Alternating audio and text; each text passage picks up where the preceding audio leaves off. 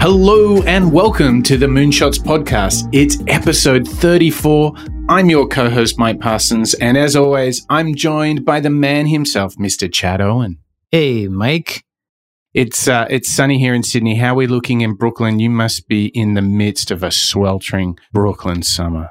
Oh, it's it's great. I can't complain. It's not quite uh, do the right thing hot, but uh, it's it's definitely getting there. I looked up if I could uh, swim laps at my neighborhood pool, and unfortunately, it doesn't open till 11 a.m. So I'll have to find another spot to uh, get into the water and cool off. Well, I don't know if this show is going to cool you off. I think it's quite the opposite. I think we're going to turn things up a little here.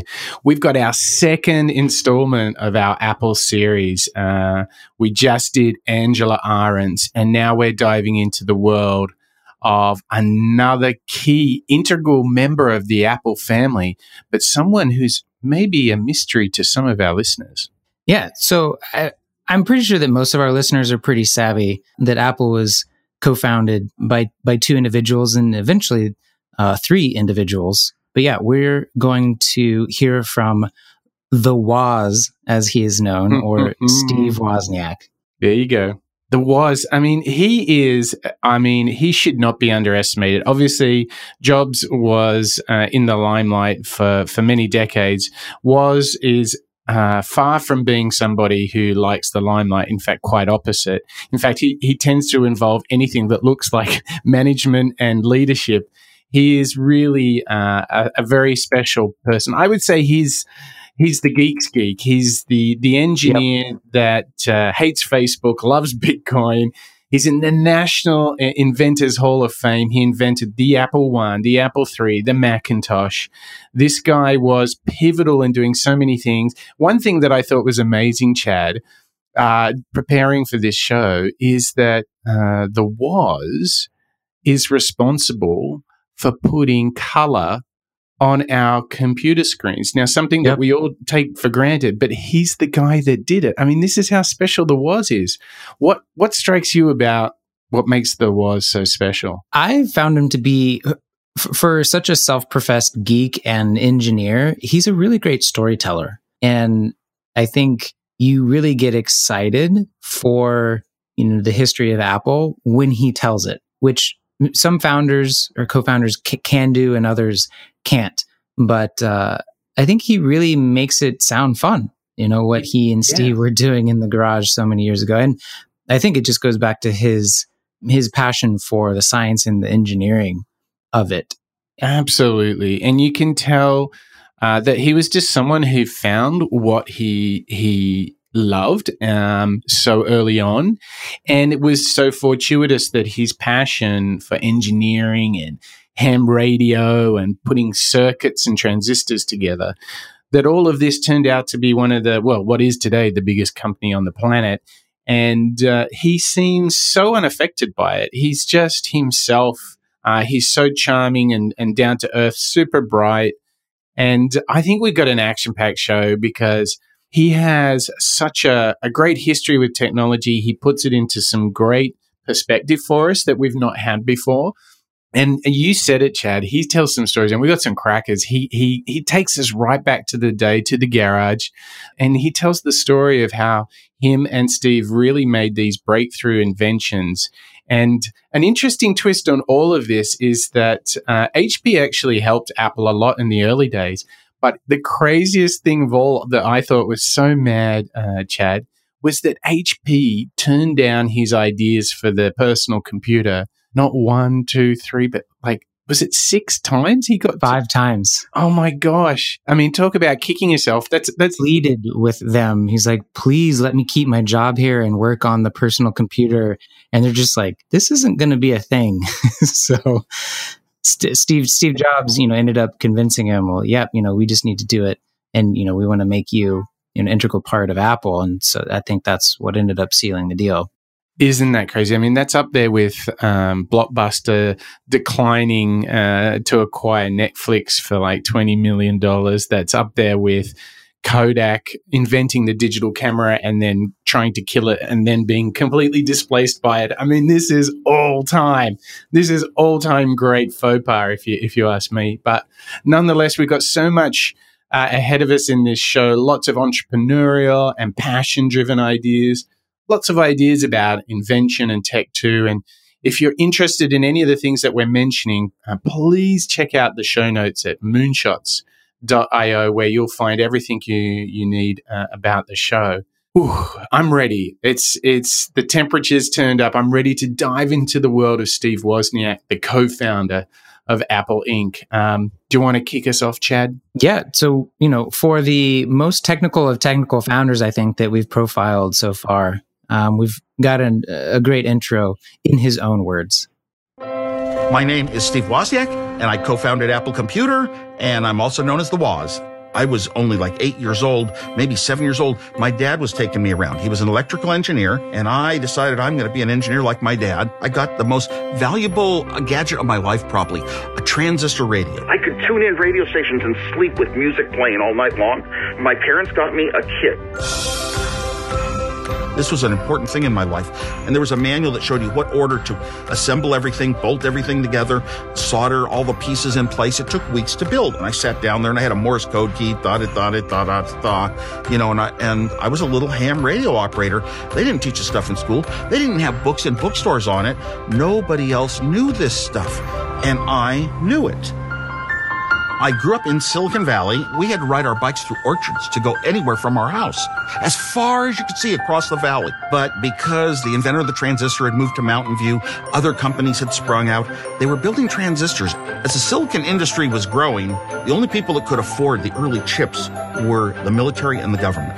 And my father worked for Lockheed Missiles and Space Division in Sunnyvale. So I uh, discovered a journal in the hallway closet that only engineers would have. And the journal started out describing how numbers can be represented by computers as ones and zeros. And I practiced on paper and started writing ones and zeros and figuring out the number system. And I said, Oh my gosh, this is easy. You don't need higher level math to know what a computer knows. Fifth grade math, you can understand it all. By sixth grade, actually, my dad suggested, why don't you make, you could play, make a machine that plays tic tac toe. You can make a machine that does that. Yeah. You know what's so, so much more. oh my gosh. And, and isn't it great to see that, you know, he was inspired by his father. He, he just, you know, he lit this, this fire of curiosity inside of Steve Wozniak. And, and, he was in the right place at the right time too. Oh I mean, come gosh. on, being, you know, growing up in Silicon Valley and his father working for Lockheed, I don't know that the situation gets, you know, any more fortuitous for someone like Steve. And it's so funny that he talks about, um, you know, cycling and on his bike around the valley, and it's all orchards as far as you can see. Because, you know, having lived in in Silicon Valley for six years, my memory of it is just the massive highways and the congestion, and it's complete suburbia now.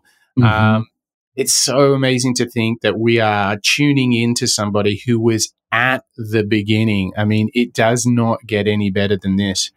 And isn't it interesting, Chad, when you hear him talk, without a doubt, if you don't actually, if you just feel what he's saying and don't listen to what he's saying, he is in his element here. And I think passion has to be one of the biggest uh, pieces of his success and uh, that has led to his invention is the fact that he is just so fired up about what he's doing. You can really feel it when he talks. Yeah, from age 10, he when he built his first transistor radio. Yeah. I don't think he pro- I don't think he stopped doing things with his hands at the company until he left Apple. I mean, I'm pretty sure that he was in there in the guts of all of the products that they were building from the first, you know, PC boards that he and Steve Jobs were building, I think for like 20 bucks and selling them for 40. Mm. Um, yeah, all the way to the last products that he worked that he worked on. He, he yeah. was just a maker, a technician, engineer through and through, and he stuck to that. Oh yeah, and and he he will, as we'll discover, he's very self aware of what he likes to do, where he is strong, and and avoids the the missteps of someone who fails to judge where their strengths are. But this fire is is such a big lesson. I mean, I think we've heard from a couple of innovators. I think I think you know when I when I really reflect on, I think Oprah is deeply driven uh, and and just gains so much of her energy from that. And I and I think also Branson for sure is another one that's full of passion and, and drive, different passions, but the same energy. So this next clip is really powerful because it, this is us uh, kind of being able to understand how was discovered and found his passion. So let's have a listen to Steve Wozniak, founder of Apple Inc. In early years in my life, I was heavy into electronics. I stumbled into ham radio. You built all the pieces and soldered the parts together, and you had to learn a lot of theory to get a license. So I had my ham radio license in elementary school, and I was building these fantastic school projects, and I stumbled into computer technology in a journal. There were no books, there were no classes available back then. It was such an accident for a nine year old to stumble on a journal and start learning about ones and zeros. And I just told myself at that very young age, this was the most interesting stuff I had ever discovered. It was going to be my heart's passion for the rest of my life. I would never have a job in it. I didn't think there were jobs in computers back then. Computers were further out than space science. You heard about them less on the news. They were huge, monstrous machines, and nobody else around me was doing this stuff. What excited me about the computer itself is the fact that computers were kind of attributed to being the smartest things, that they could do jobs that no humans could do. They were Superman stuff. It was the people that were in the Homebrew Computer Club that attracted me. Here were a lot of people that were like myself, and they wanted a piece of technology to serve as a tool of a revolution, where the young person who was shy, who was unknown, who meant nothing, but knew electronics and knew computers was now going to be valuable to the future of society and the world. So, what I did was I had this idea to build the Apple One computer very affordably. I gave away my computer design for free to everyone. I gave them my code listings, I helped other people build their own. And that was when Steve Jobs came to a club meeting. Whenever he saw interest, he knew that was money. Steve was the total businessman. He wanted the company. I just wanted to build cool products. The only obstacle I had was I didn't want to start a company on the side of the company that I worked for and loved and was loyal to and would never leave. Hewlett Packard because we built products for engineers and I was an engineer at heart, so I proposed it to HP first. And I pleaded, I wanted them to make this personal computer, and they were so intrigued by the idea and they turned it down. And it's very, very lucky because they probably would have built a very boring product for engineers to use rather than an exciting, interesting, colorful, animated game product for normal human beings. It's just, it's so interesting to hear how like jovial he is in reminisce like i would guess if you go into whatever office space or study space steve has today like it's going to be strewn with parts and gadgets and gizmos. Like you just get the sense that this is something that he does every single day. And I think that's why he was so attractive to someone like Steve, who Steve Jobs, who's kind of a little on the outside, like, yes, knew about technology, but saw someone with a talent of Steve Wozniak and was like, okay, I've got an idea for a business and I want him to build it for me. Yeah. Well, isn't it crazy to just uh, as a as a sideways point here is to think that had HP actually said yes, we would have no Apple. the biggest company in the world would not exist had HP actually listened to Woz one of those five times. Yeah, or or how much longer would it have taken for the adoption of the personal computer? You know, not only on every desk but in every home, and now in every pocket, on every wrist. You know, it's it's yeah. in every fridge. And get you know, I think it's it's very it's just very telling how nascent the industry was at the time and like yeah. just how radical mm. it was. I mean, you know, to, to get to get a computer that didn't take up you know as much space as your your furniture, uh, your you house. had to go, yeah, or your house. You had to go to these computer clubs and learn how to build them yeah, yourselves. Yeah. And and again, for Steve Wozniak, it was completely over his head uh, that there was even an, a, business proposition in this. Like he was just he's just like I want to get together with other cool computer geeks right. and and build you know, you know build better in, in different computers. And it took an outsider yeah. to to understand the value in that and in the marketability of that. And that, Yes. you know, of course, that's when Steve Jobs en- enters the picture. Well, um, you know, thank gosh. I mean, talk about a Batman and Robin duo, but but just uh, going back one step, the other thing that strikes me, he's very much like Yvon Chouinard, sort of an accidental entrepreneur in this case. Woz is just trying to do cool stuff with transistors and circuit boards and microprocessors and all of that stuff as you said, like there's no even notion of of a business here. And then it, it really didn't present itself uh, as a route until HP had said no that many times, and that they had actually subsequently picked up so much momentum. And almost it was like a slam dunk. It was so obvious that they should go and do this.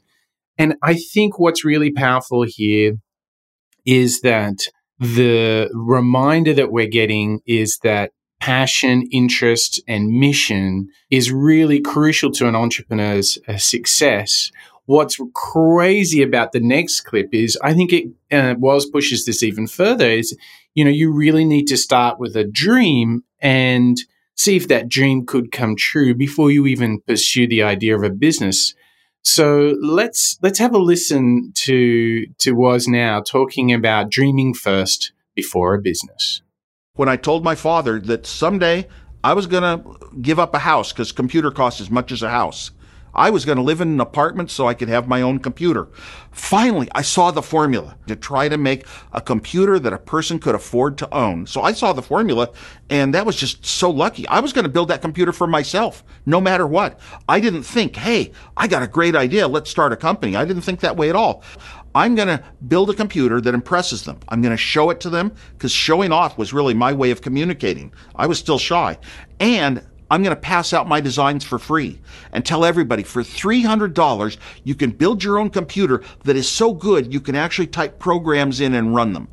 And that was the start for me. I would have done that thing in 1975 whether there was any idea of Apple Computer, a company, um, anything like that. I would have just done that for myself. And eventually, Steve Jobs came into town and he saw it.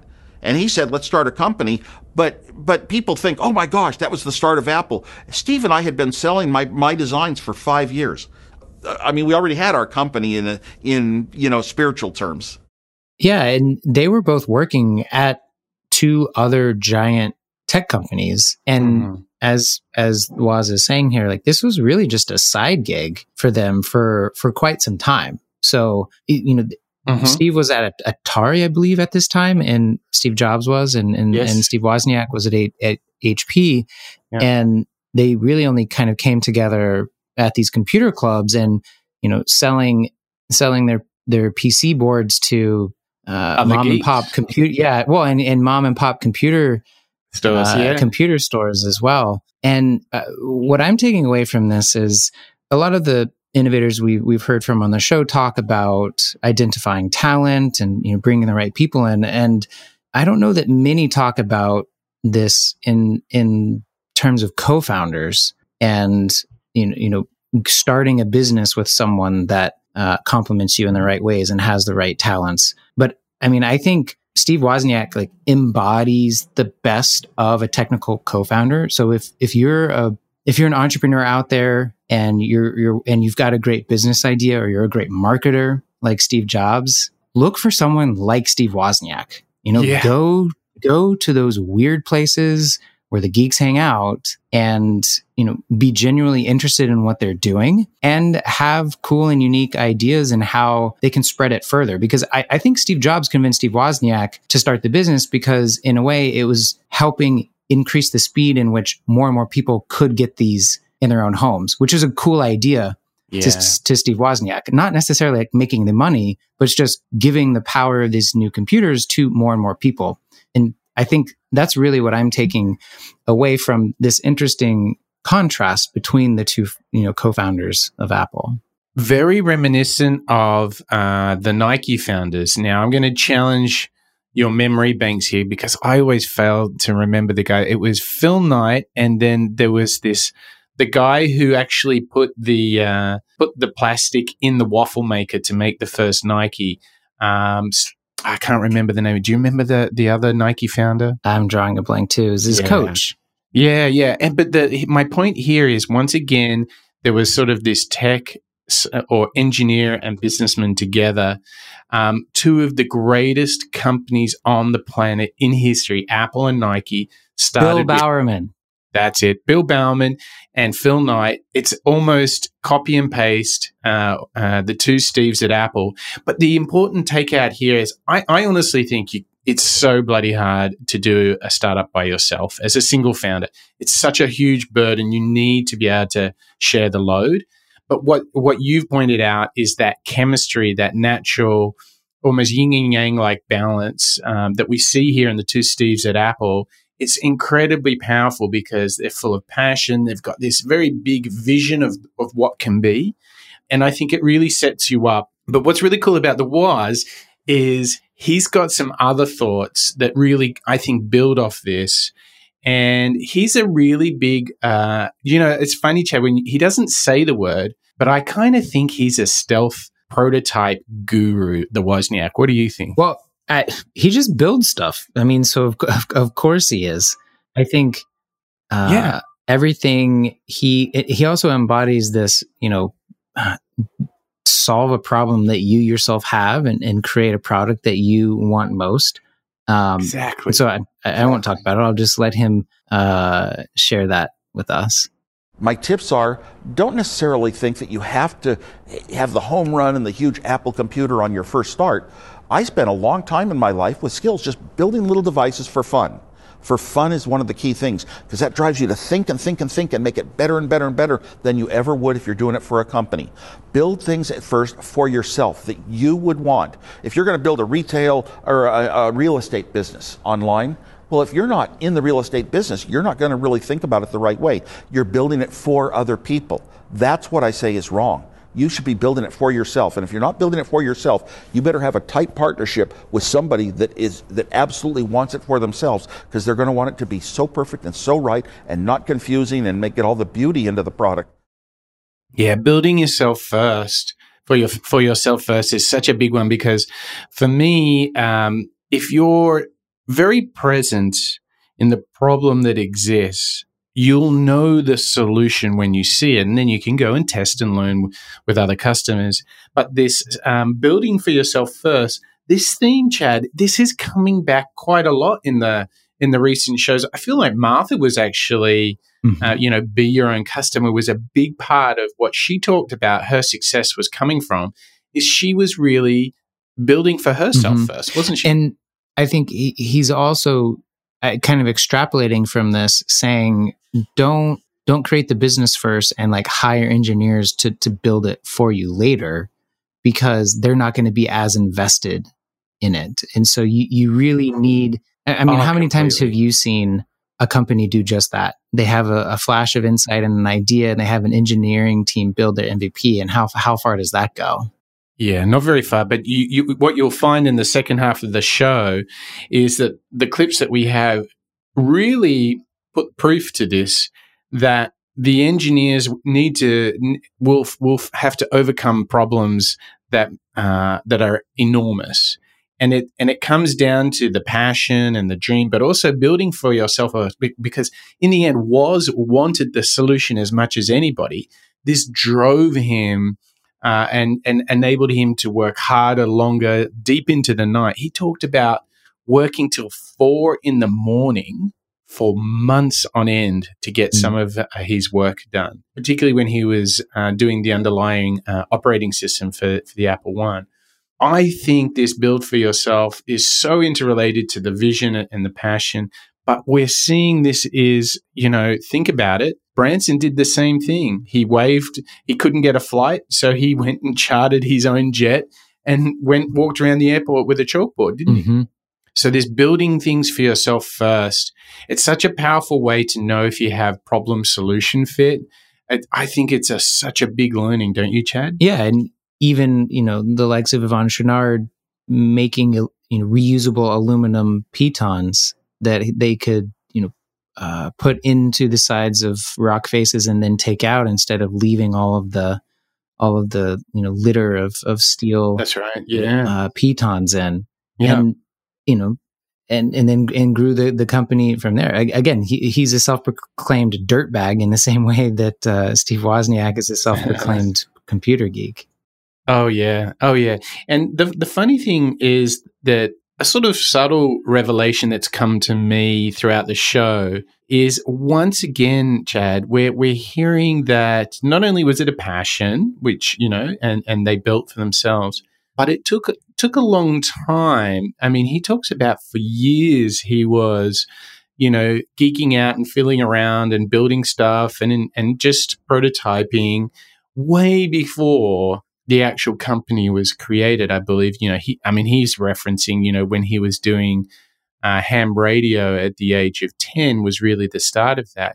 Isn't it funny that subtle thing that we're seeing more and more of these people are actually not overnight successes at all. It's sort of a life mission that maybe starts as a side hustle or even just a hobby.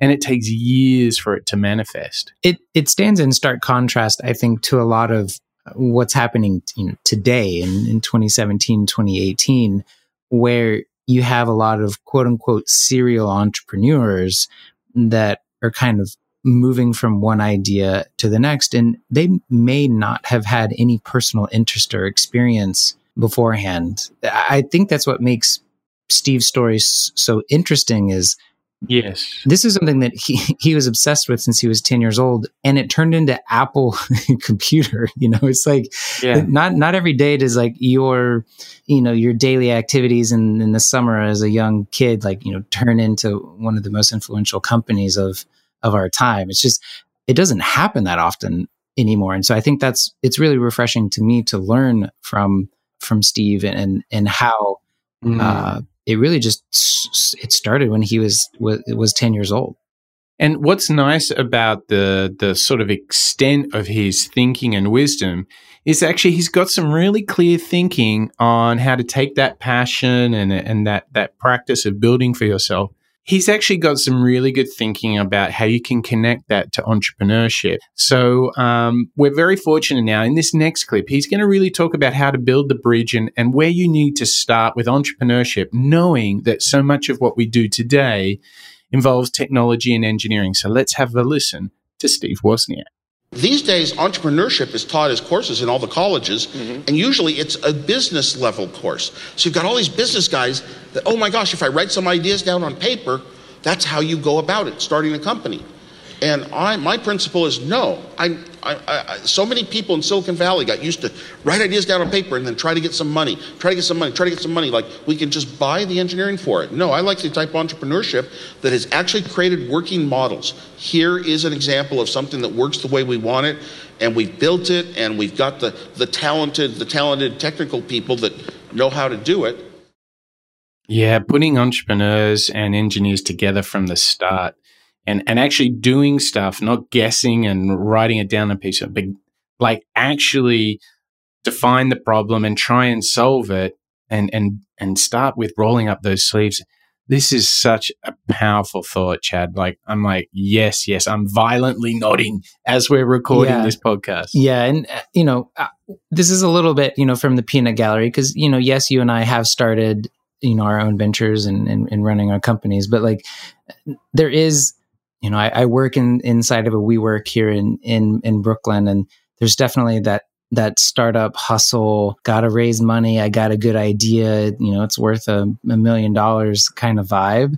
And in the back of my mind, I'm just mm-hmm. thinking like, you know, what are you building? You know, what are you doing uh, to make that a reality? And so it's it's inspiring me. It's inspiring to me, you know, to listen to Steve, and it's like Apple, you know, the biggest company today d- didn't start like just as an idea. Like, mm. no, it mm. was, it started when Steve Wozniak was 10 years old and it took five years of them, you know, hustling to sell their, their PC boards to, to people before the company even really was started as a legal entity. And so that, you know, that, we, so true. We've got some even more interesting clips about the origin story. So I don't want to like give too much of that away before the second half of the show. Yeah. Well, I, so what I wanted to say was just to, to build off what you were saying is Apple is the furthest thing from some opportunistic land grab.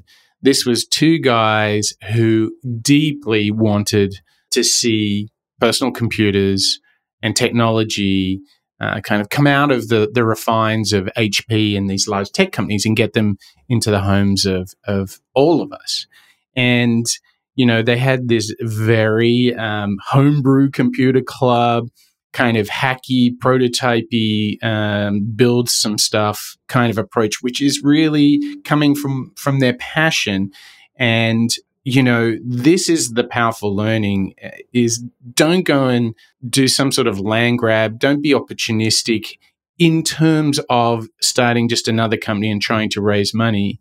That's such fraught with so many challenges. Like, start with something that you care about the, the big thing here for me is this is what keeps you going through the dark times because I am sure that if you don't if you're not really invested in the mission of your company or what you're trying to do, you're just going to give up on it when times get tough, right, Chad? I mean, that's what people do. If they don't if they don't believe in it, they just at the first sign of of uh, adversity, then they're out the back door, aren't they? Yeah. So this idea of just well, to, borrow from Nike, just do it uh, in, in, instead of kind of uh, coming up with the business case first. I think really encapsulates this first half of the show where entrepreneurship for someone like Steve Wozniak is in is in the work, is in the act of creation, uh, much less so than the the numbers and the the marketing plans, uh, et, et which I think is a an interesting angle on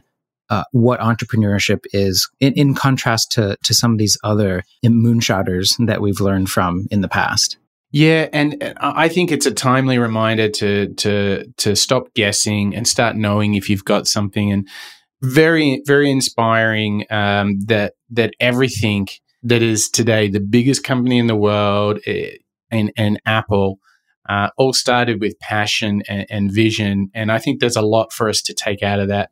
I think an interesting point that we touched on, which we haven't done a lot in the show, is this idea of get yourself a co founder. Mm-hmm. I'd love to just call that out and reinforce that. Something that we always reflect on. There's just no way this show would happen if it wasn't the two of us. Nope. Right? Would not would not happen. would not happen at all. So so so it you know, I think about just that as an example, I think of what we mentioned with Bowerman and, and Phil Knight at, at Nike. Um, and the list goes on and on and on that, um, you know, getting through those early, early times, those early stages of a company, of an idea or a vision really is much better when, when it's two or more. And I think what a great sort of bunch of wisdom that we've just got from Steve Wozniak in the first half of the show the cool thing is that we're going to dive into a whole world of invention and technology. And stay tuned because we got some gripping. I mean, this is these clips coming up, Chad. This is where we see some of his storytelling just come to the fore, right? Yeah. And like, could you imagine like what Apple would be if it or, or, what the two companies would be if one was started by Steve Wozniak and the other was started by Steve Jobs? Like, would either of them even still exist today?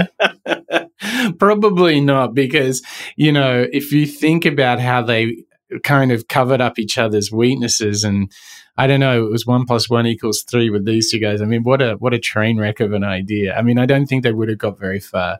But um, just stay tuned, everyone. This is we got some great stuff uh, gr- great stuff coming up. But before we get into the second half, I just wanted to remind everyone that you can find all of the show notes and things that we mentioned here on the show and leave feedback for us at moonshots.io. We really appreciate you taking the time to to share your feedback and thoughts with us. Um, so yeah, send us an email at, at hello at moonshots.io. And um, yeah, we'd love your feedback. And something we want to hear from is we've been kicking uh, some ideas around about, uh, you know, what would be the next series of the show. And, and, and I think something we'd love to hear from, from the audience is we're thinking we could do an author series, you know, uh, Eric Ries and the Lean Startup, uh, classics like Peter Drucker and Clay Christensen, or perhaps doing an investor series, you know, Warren Buffett, Paul Graham, etc., etc you know, tell us tell us where you think we should go here. We need some help. So uh, well, there's there's an architects series. I was yes. just thinking about a filmmaker series. Yeah, there's so many so many uh, realms we can and industries we can dive into. Oh my gosh! Imagine Kubrick and Scorsese. Oh, Spielberg. Oh gosh, Spielberg. Yeah. So uh, so many innovators. So Kathryn Bigelow. Yeah. All yeah. All too many to list. Yeah. So where do we want to start this journey into in, invention and technology? Where do we start, Chad? I think we go to essentially the inception of Apple. Um, mm. So I'll just get out of the way of Steve and have him uh, tell us about when Apple was born. The first night of the Homebrew Club changed my life.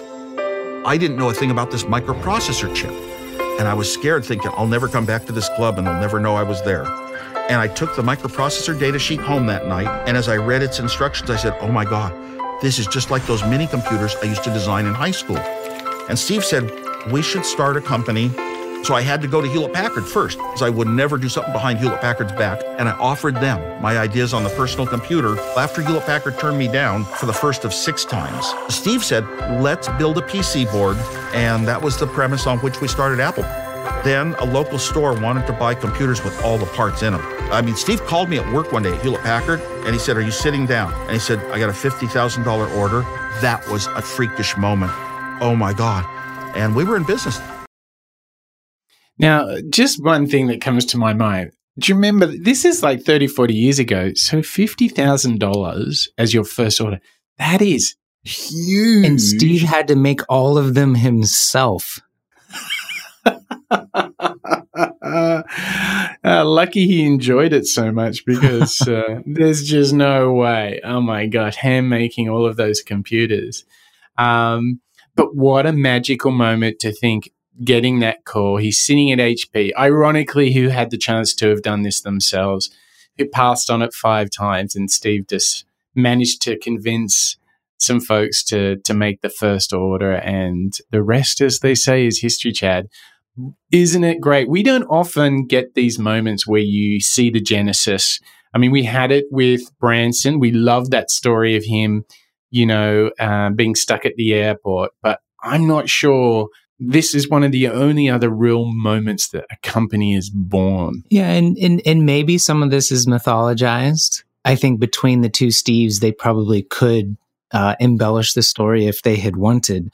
But at, at the end of the day, it it I think it was that that moment when he got the call from Steve, who was at Atari, and then he, he himself is sitting, you know, in the in the halls, engineering halls of of HP, um, you know, saying, "Hey, we, we got an order for you know a couple a hundred of these computers we got to get to work this weekend so that we can fulfill the order. Cancel your weekend.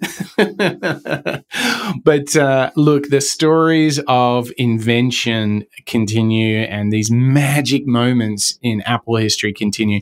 This next one is something i didn't know anything about and uh, you know i'm a pretty big apple fanboy but i'd never heard this one and what's really cool about this is we take, you know, color screens for granted. And, you know, whenever I move off my, my retina or my iPhone 10 screen for some weird reason and I'm working on something that's not retina, uh, I mean, oh, the, the howls of protest that I have of the, the poor screen quality.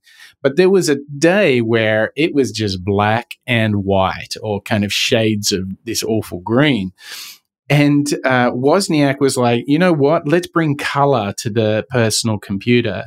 And this next clip, it's it's a little bit longer, but what I what I really want everyone to do is just appreciate.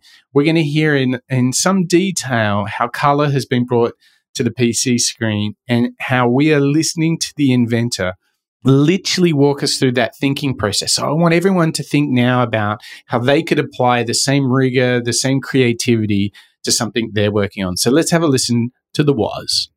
The idea came. Luckily, it either comes to you or doesn't sometimes to solve these things, like putting color into computers. That was probably one of the biggest things Apple ever did. Nobody expected color to come into a computer because color machines cost $1,000 to generate color. They had tons of chips, and I figured out a way to do it with one little $1 chip. And I, and it was really strange how it happened. But this would apply to young children. I was without sleep for four days and nights.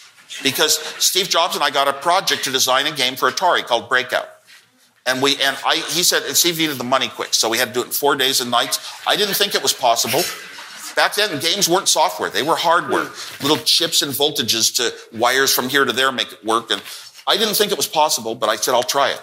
And I designed the whole thing, and we got it done four days nights. But when you're without sleep, when you're going to sleep, a, your head goes briefly into this period of really creativity, kind of thinking. It's not restricted to the normal thoughts of life and the day. Uh, when you're waking up, your head's a little like that. Well, my head was kind of in this floating, half asleep state. And out on the Atari floor, they only had black and white TVs in those days for the video, the first arcade games. They had this dot going across the screen. It's changing colors like a rainbow. And it was hypnotizing like you're at a concert or something. And they just put little strips of mylar, red, green, blue, yellow, on the TV screen to do it.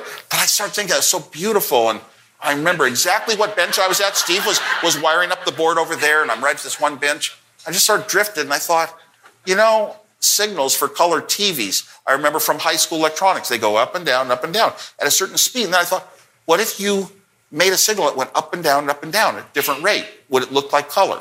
Just a digital, the normal simple thing I can do with almost no parts at all. Would it look like color? And then, oh my gosh, I figured out a way that I could have little four little zero one bits circling around and it could go up and down at different time and red would become blue. I could put in a different pattern of ones and zeros. I had 16 patterns and it could become a different shade. It might be a little lighter and it might be a little darker. Would it work? You know, and didn't know. But when I finally wired it up about a year later um, and brought Steve over, I mean, we saw it and that was eureka. You know, we knew this was a change, a big change in the world. Mm-hmm. Yeah, what a the moment! invention. huh? Yeah, the invention of of color on on displays for computers. It.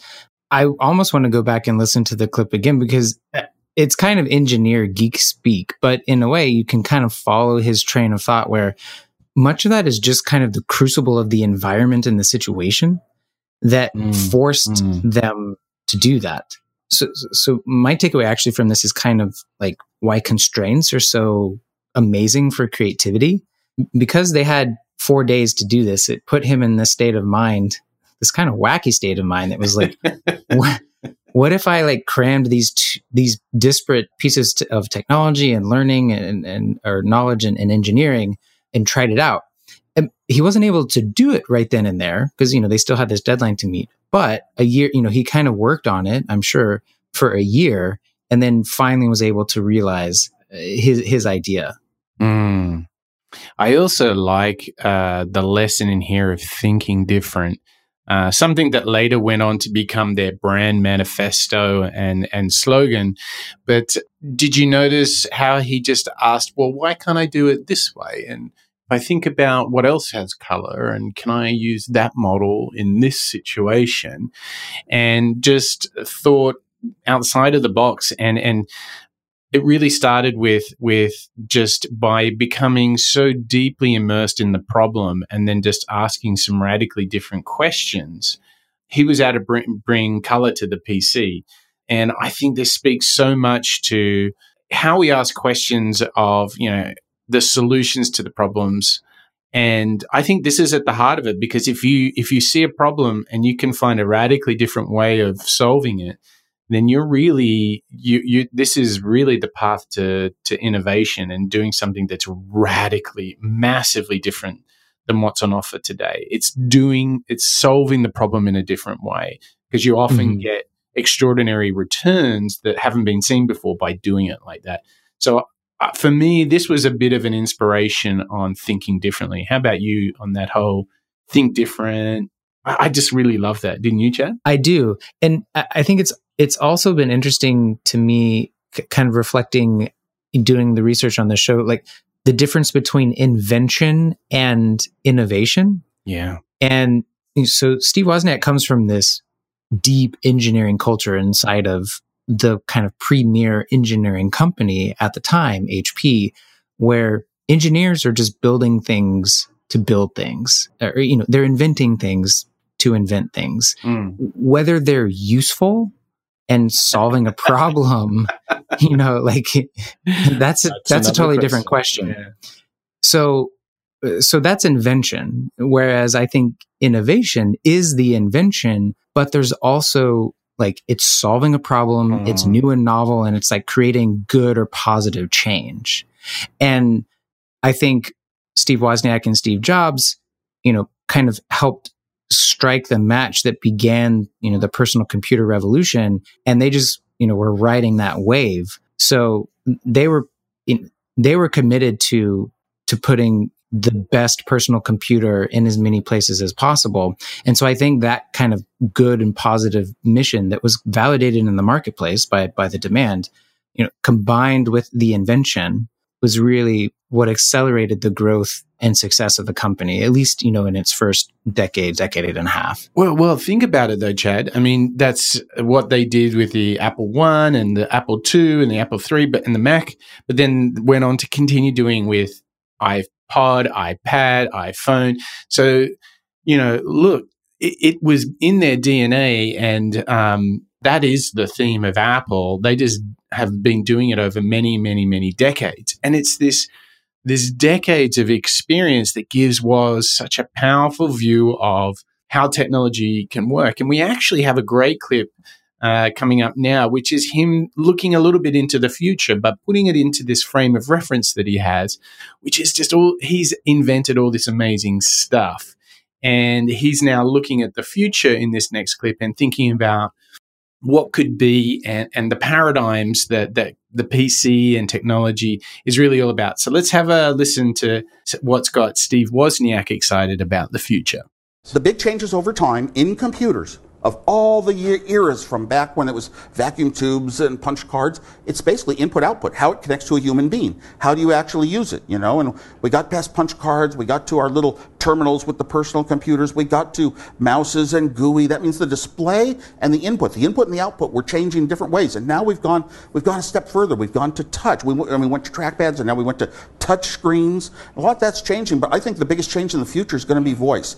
Bill Atkinson, at the recent Macworld, I believe, said, commented that um, really the future of, of the smartphones is voice control. He may, he may he may have been a little early on this. I, I still think that this has to play out, but I mean, who knows? I trust his judgment again, like you said, because of his decades of experience. But I'm actually not interested in the voice control. I'm I'm kind of like interested in like I, I have no idea what it is, but like what's the what's the thing past that? Right? So this is where the things like what um, Elon Musk is working on with the kind of you know computer brain interface, like that kind of stuff, I think is is is even cooler.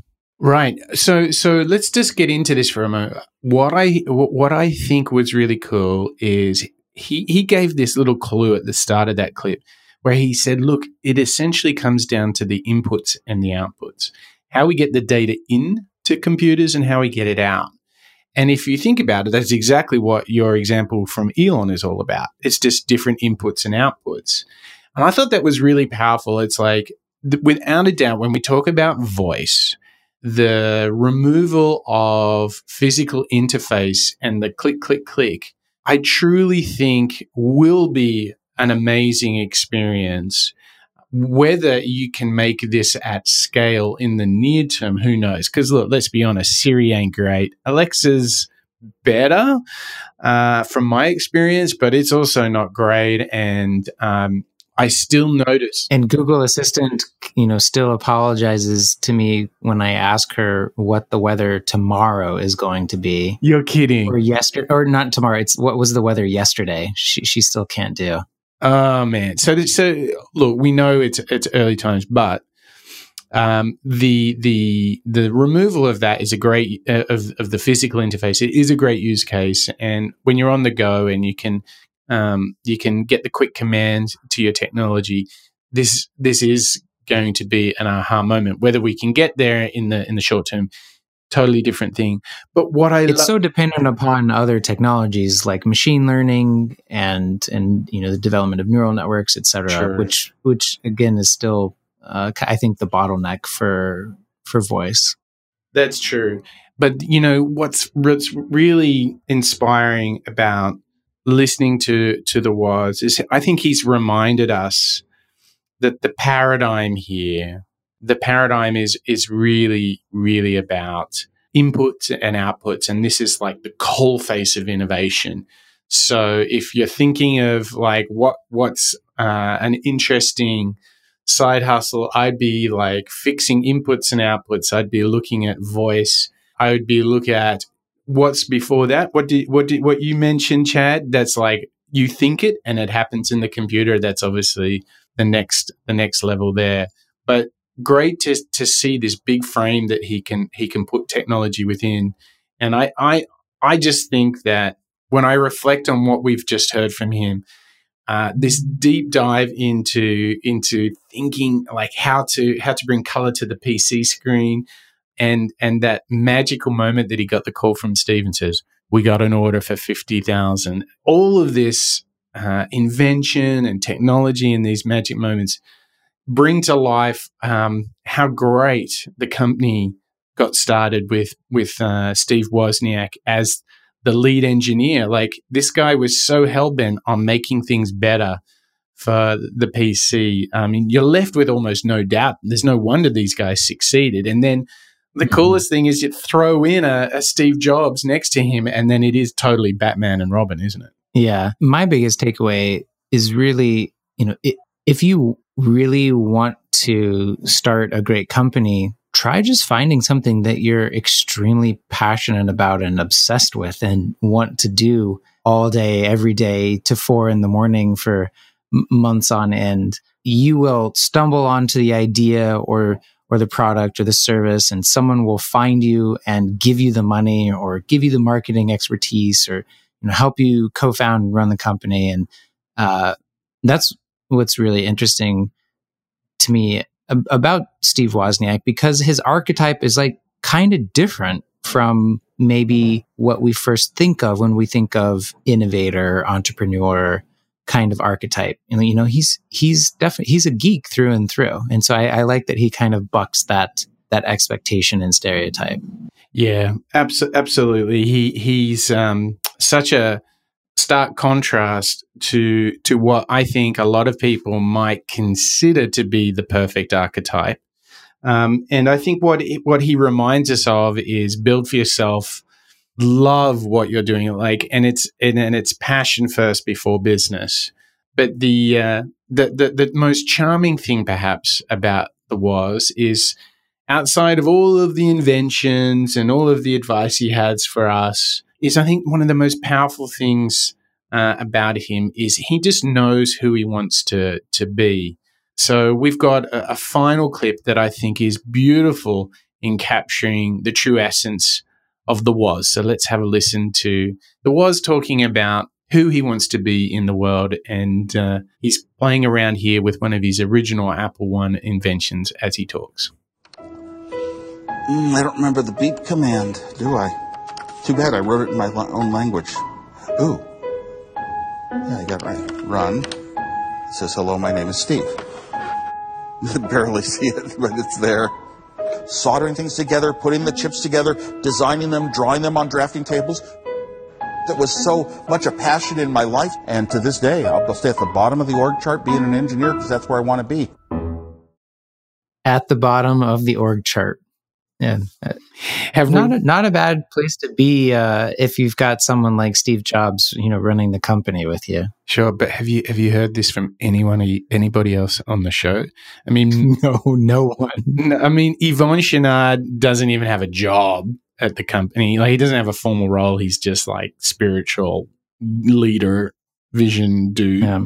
But I think the closest kind of explicit advice along this line is from Bill Belichick in the do your job yeah. mantra. Yeah. I, I, mean, his role is different, but the fact that he says, you know, do your job, mm-hmm. I, I, mm-hmm. think, you know, that Steve Wozniak, like he knew his place and he's like, I, I want to be in the corner in the closet, you know, with my soldering yeah. gun, and uh, like th- that's where I belong. And don't invite me to any management meetings. no, no. oh, I like that. I like the sound of that. Yeah, yeah. He's he. What a wonderful character. Huh? Could you have asked for a more friendlier, fun, uh, just he's like that lovable uncle the Woz, isn't he? He's just such a charming guy. Mm. Yeah, and, and and like I said at at the at the start, he's a great storyteller. You know, I think he, you can tell that he looks very fondly on his memories, you know, at the beginning of Apple. I mean, sure, there's stories of kind of what has happened later, but I don't think you can argue that him just getting to build the things that he wanted to build and having someone like Steve Jobs help him turn that into a business was like perfect for yeah, him. Absolutely perfect. So so what I what I'm trying to think of is what am I taking out of this? I think, you know, get a founder was a powerful reminder. And I, and I think it starts with the doing is perhaps the most mm-hmm. powerful message he has for us. I'm really sort of um, I, I think I maybe make the mistake sometimes with my ideas that I that I indulge in them in paper and fantasy and fancy looking slides. And I'm a great fan of prototyping, but maybe even this is another powerful reminder for me is just go and do it. Like stop talking about it, stop writing it down, go do it. And and really big reminder here. Well, I'm gonna I'm gonna push you a little further there, Mike. Like what's what's a thing right now that's like maybe a hobby or something that you you find yourself getting lost in in the work that you're doing you know along the lines of you know soldering pcb boards and that kind of thing? I'm, I'm curious if there's anything like that for you now. And then if not like maybe this is a, a challenge for you to, to to to to do that. Yeah and I, I think that the what i think about is the first way I, I, I would process it i think what you and i both did is we had this passion for making moonshots. So we pretty quickly started building this show together, didn't we? I think we would have made the Woz pretty happy with that approach. Mm-hmm. Um, so I, I feel like we did it right there. My my thing would be I probably am v- I'm very excited about you know not only the work that I do you know, during the day as as a sort of an innovation guide and and uh, all of that good stuff. I love what I'm doing here, and and you know, another big part of how I spend my time is is coaching people to play rugby. um, on all three fronts, I'm quite busy doing, and I think that the richness that I get from all of those is because I, I do this stuff. So, mm-hmm. um, I find that like I have you're not management. No way. I'm just I'm just doing. I'm I, I'm I'm like the Woz. I, I'm just out on the rugby field doing the coaching. You know, so I spent good three hours out on the rugby pitch last night in the middle of a Sydney winter, coaching and and helping others, and it, it's just so damn rewarding. I feel like my own little Woz of, of rugby coaching. Um, mm So I think that the the rewards are all there, and I, I humanly could not fit anything else into my day, into my into my week schedule. So that gives me all the permission to turn it back at you. I wanted. I, I, knew it was coming back. Yeah, don't don't you try that on me. So come on, um, you, you've you've heard it starts with the doing, and I know you're busy producing a lot of work at the moment. Can you find another another vehicle that has perhaps got to get out of out of the uh, the PowerPoint and into the doing? I think for me, it's going back to like I can't quite put my finger on when I became so just enamored and in awe of of films and, mm. and filmmaking and documentary. I mean, there's like a couple of moments in time that I think compounded, you know, to bring me where I am today.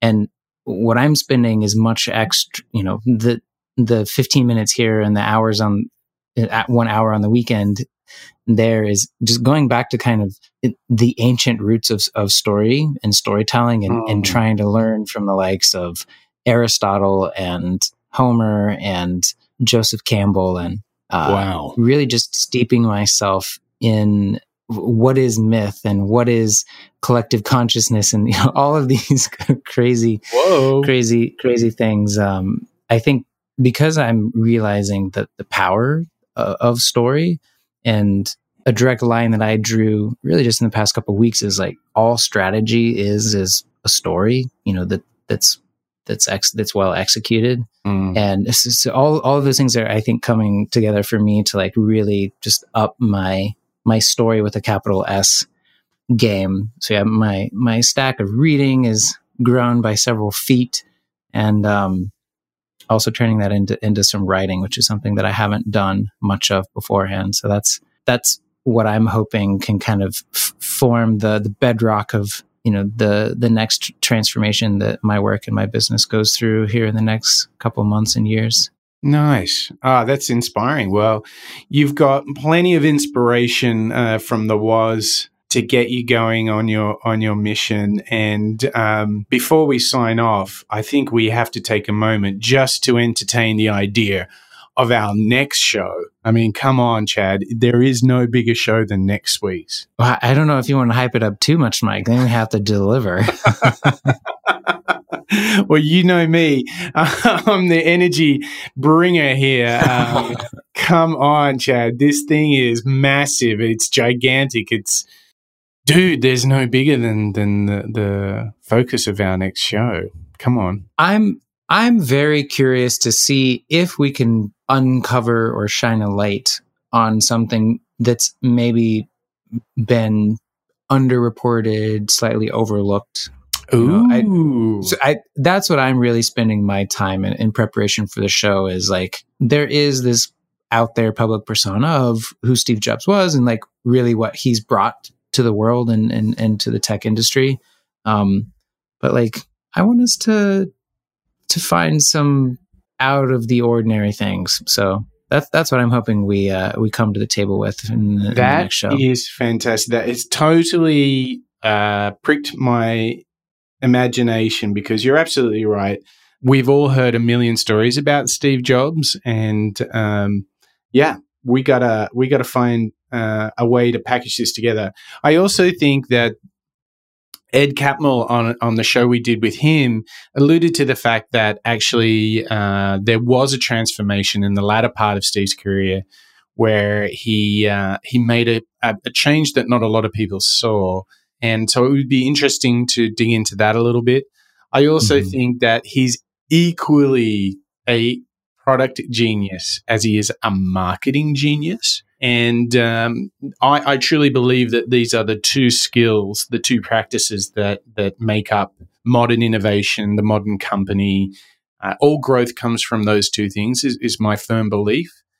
So I am. I feel like I'm going to to sit down with the Grand Master for the next show, and I am so excited because I deeply love both the the telling of story and marketing, and and the building and designing of product. And put those two together, and I think it's just uh, it's magical. It's Nike, it's Apple, you know, it's Google, it's Amazon. So I'm I'm very excited about that. So man, I just can't wait. Um, and and it, we have another. We'll do Tim Cook after Steve Jobs. That will be a four part Apple executive series. And don't forget, we did Jonathan Ive. So if people want to check out our previous show on Jonathan Ive, where can they go for that, Chad?